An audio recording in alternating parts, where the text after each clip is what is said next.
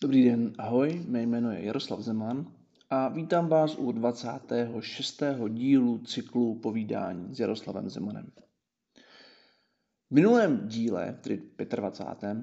jsme odešli od tzv. dostředivých nebo aferentních dráh, to znamená přestali jsme sbírat informace pro mozek, ale začali jsme se více zajímat o to, jak mozek vlastně řídí. Minule jsme probrali, jak mozek řídí základní životní funkce a dneska budeme pokračovat neuroendokrinním systémem a víme si, povíme si více o tom, jak mozek udržuje stále vnitřní prostředí organismu, což také nazýváme homeostázou. Tak co nás dneska čeká?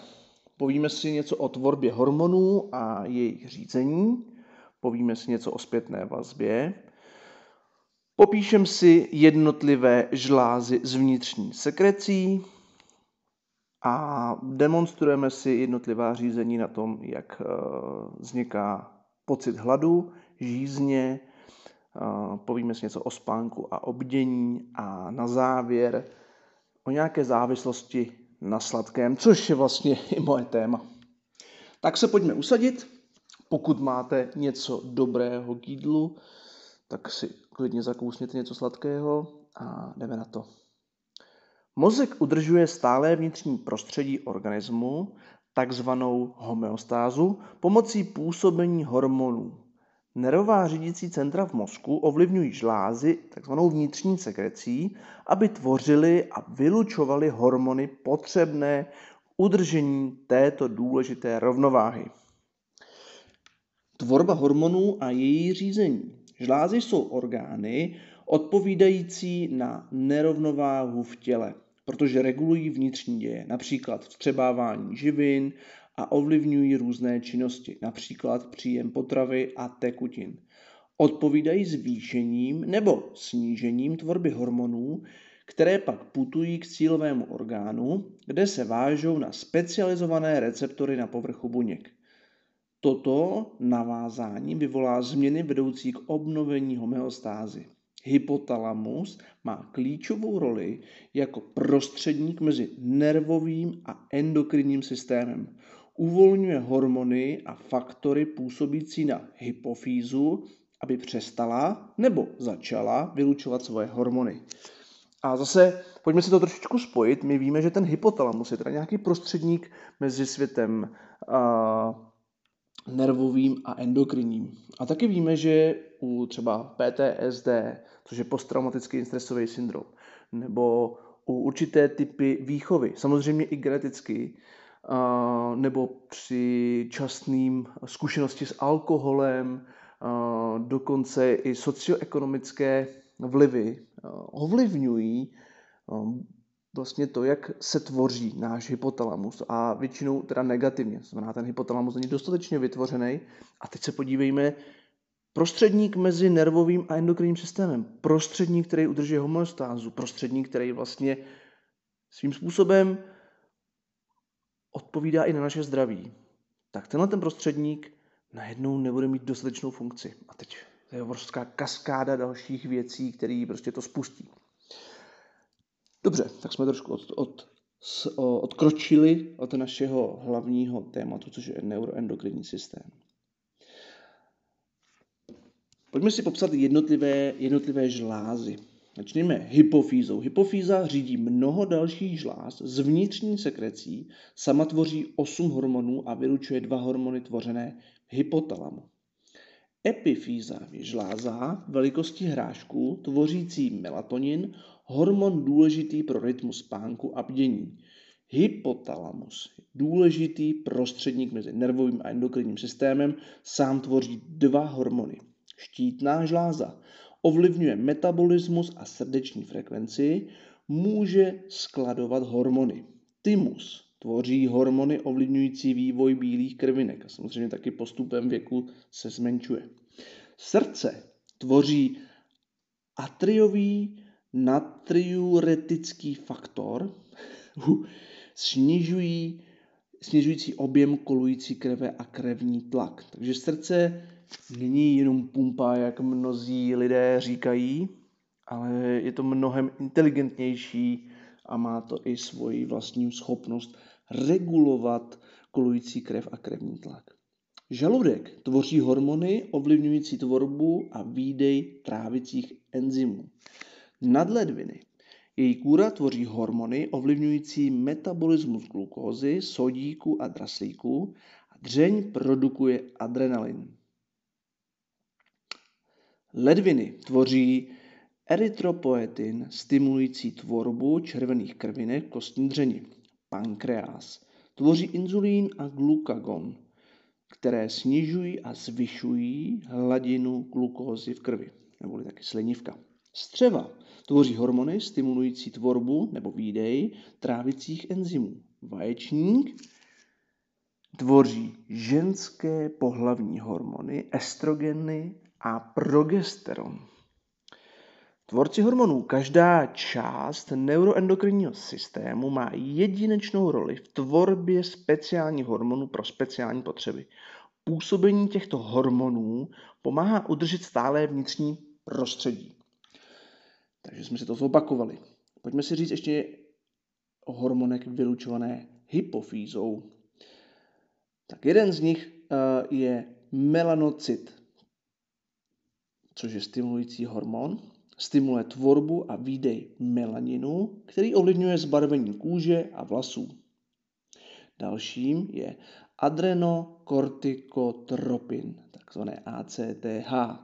Stimuluje tvorbu kortikosteroidních hormonů řídících stresovou odpověď.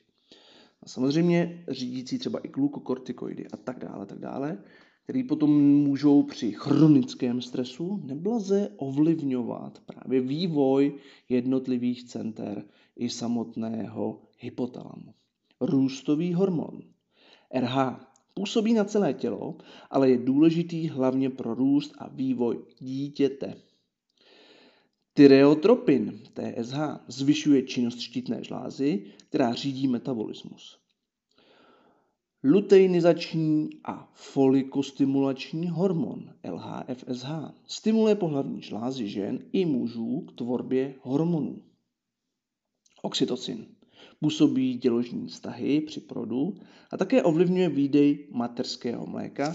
My mu také někdy trošku z psychologie říkáme že to je takzvaný sociální hormon, který umožňuje dotyk a stimuluje v nás mateřství a otcovství. A dost často ho taky idealizujeme, ale může třeba u matek zbuzovat i agresi. Takže pozor, v jakém jsme kontextu. Prolaktin stimuluje tvorbu materského mléka. Adiuretický hormon, takzvané ADH, působí na zpětné vstřebávání vody v ledvinách. Zpětná vazba Poruchy vnitřního prostředí jsou, zachycena a, jsou zachyceny a napraveny pomocí zpětnovazebního mechanismu. Hladiny hormonů v krvi jsou zjištěny a informace je poslána do kontrolního centra ovlivňujícího jejich výdej, což je nejčastěji hypotalamo-hypofizární osa. Pokud je hladina hormonu příliš vysoká, kontrolní centrum dá pokyn ke snížení jeho tvorby aby došlo k obnovení rovnováhy. Pokud je hladina hormonu příliš nízká, kontrolní centrum dá pokyn ke zvýšení jeho tvorby. Zpětnovazebný mechanismus je využit i při řízení dějů, jakož jsou děložní vztahy během porodu. Takže tady máme v tom z té zpětné vazbě hypotalamus, hypofýzu a štítnou žlázu. No, tam si to ukážeme.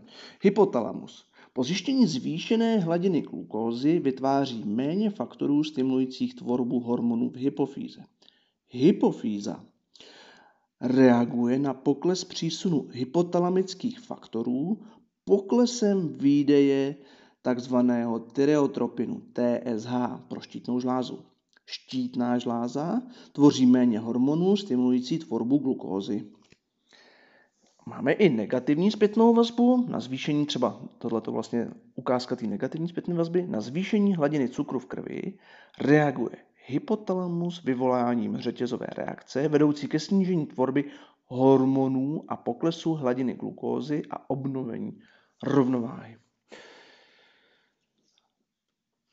Pojďme si dál ještě představit nějaké konkrétnější věci, například hlad.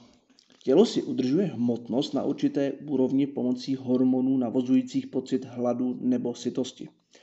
Pro podporu chuti k jídlu vytváří žaludek hormon grelin. Ten má vliv také na růst organismu, protože stimuluje pocit hladu právě prostřednictvím vylučování růstového hormonu. Zatímco tuková tkáň snižuje svou tvorbu leptinu a inzulinu. Tyto změny dráždí specifické neurony, my si o nich ještě víc řekneme, ale jsou to neurony typu B, které zvýšené tvorbě neuropeptidu Y a agouti-related peptid AGRP podporujících chuť k jídlu.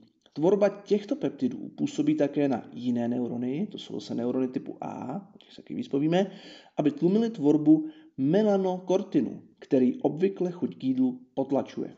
Tyto signály jsou vedeny do laterálního jádra hypotalamu, cestou jsou přepojovány a tam vzniká pocit hladu. Pro potlačení chuti k jídlu zvyšuje tělesná tuková tkáň výdej leptinu a inzulinu. Tyto hormony signalizují neuronům typu B, aby zastavili tvorbu uh, toho agouti-related peptidu a aby zastavili taky uh, neuropeptid Y, ten NPY. Současně zvýšená hladina leptinu a inzulinu dráždí neurony typu A k tvorbě melanokortinu. Tyto signály putují do ventromediálního jádra talamu a tam se vytváří pocit sytosti. No, trošičku složitý, já to zkusím ještě popsat možná pomalu a ještě jednou. Takže pocit hladu je způsoben řetězovou reakcí, která začíná v tukové tkáni, již snižuje svou tvorbu leptinu a inzulinu a žaludku, který zvyšuje tvorbu grelinu. Máme teda neuro, neuron typu A, který tlumí tvorbu melano, uh, melanokortinu a neuron typu B, který podporuje tvorbu neuropeptidu Y a agouti-related peptidu. Ten neuron typu P potom aktivuje neurony přenášející signál do laterální hypotalamického jádra, ten vytváří ten pocit uh, hladu a na ten neuron typu B, který nám začne tlumit teda ten neuron typu A, na ten neuron, při hladu, samozřejmě při hladu. Uh, když jsme si ty, tak je to se naopak. Neuron typu A začne tlumit neuron typ B. A na ten neuron typ B má ještě vliv žaludek, tuková tkáň, žaludek přes grelin a tuková tkáň přes leptin a inzulin. Takže takhle si můžeme představit celý ten proces. Žízeň. Když klesne množství vody v těle, zvýší se koncentrace solí a klesá objem obíhající krve. Tlakové receptory v kardiovaskulárním systému buňky citlivé na zvýšenou koncentraci solí v hypotalamu tyto změny zachytí. Odpovědí je zvýšený výdej adiuretického hormonu v zadním laloku hypofýzy, který podporuje zpětné vstřebávání vody v ledvině a snižuje množství moči. Ledviny vylučují enzym renin do krve, kde se spustí kaskáda reakcí. Na jejímž konci vzniká angiotenzin druhý nebo taky dvě. Ten dráždí subfornikální orgán propojený s hypotalamem a výsledkem je aktivace většího počtu toho ADH, to je ten antidiuretický hormon, tvořících, buň, uh, tvořící buněk a pocit žízně, jenž vede k příjmu tekutin. Zase je to trošku takhle složitý, tak uh, pojďme si to uh, popsat ještě jednou. Takže nedostatek vody, pokles objemu obíhající krve a vzestup koncentrace solí způsoben dehydratací má zničující vliv na biochemické pochody v těle. Neuroendokrinní systém okamžitě odpovídá kaskádou reakcí navozujících pocit žízně a usilujících o obnovení rovnováhy. Takže uprostřed pomyslně si představme ten hypotalamus, který zachycuje změny a tvoří antidiuretický hormon, vylučovaný hypofýzou. Aktivuje, a to potom má teda vliv na ledviny, který zadržují vodu a vylučují do krve renin. ten spustí kaskádu reakcí, na jejímž konci vzniká teda ten angiotenzin druhý. Subforni, to má uh, vliv na subfornikální orgán, mající spoje do hypotalamu, který zachytí ten angiotenzin 2 a stimuluje laterální hypotalamickou oblast, což aktivuje zase zpátky ten antidiuretický hormon tvořící buňky v laterální hypotalamické oblasti a navozuje nám to teda ten pocit žízně, což potom vede k příjmu tekutin, což je obnova vodního hospodářství. Takže a nedostatek vody způsobí teda objem uh, obíhací krve klesá a koncentrace soli stoupá, což má zase vliv na ten hypotalamus. Spánek a bdění. Suprachiasmatické jádro, zkrátka bude SCN, hypotalamu, hraje klíčovou roli v řízení rytmu spánku a bdění. Sítnice zachycuje množství světla, které na ní dopadá. Posílá tuto informaci do suprachiasmatického jádra a ten ji předá do šišinky epifýzy. Ta produkuje hormon melatonin, který organismu říká, kdy má jít spát. V tom okamžiku mozek přestává být ostražitý a začíná převládat ospalost. Když hladina melatoninu poklesne v důsledku většího množství světla dopadající na sítnici, začíná bdělá fáze spánkového rytmu. Takže máme nějaký melatonin, a pokles množství, množství světla vyvolá tvorbu melatoninu, který spojuje zevní prostředí a mozkový rytmus spánku a bdění. Takže ten, ten melatonin většinou postupně vlastně kulminuje a zase klesá a tak dále, a tak dále, pokud je všechno v pořádku. Na závěr si pojďme říct něco o závislosti na sladkém jako odměnu za chování nezbytné pro přežití jedince i druhů, jako je přijímání potravy nebo reprodukce, vylučuje mozek opiáty, které vytváří pocit slasti. Strava bohatá na cukry vysílá do mozku zvýšené množství signálů toužících po odměně. Takže čím více sladké jíme, tím více po něm toužíme. Může se to vymknout naší sebekontrole a vytvoří se závislost. Máme tady několik center, které tady hrajou roli, což je nucleus accumbens, takzvané ACC, bazální ganglia, tok dopaminu a ventrální tegmentální oblast, VTA. To je systém, který teda očekává odměnu. VTA ve středním mozku zpracovává informace o tom, jak jsou různé potřeby uspokojovány a posílá je do nucleus accumbens a bazálních ganglií prostřednictvím dopaminu. Čím více dopaminu, tím větší je pocit slasti a tím pravděpodobněji se v budoucnu bude akce opakovat.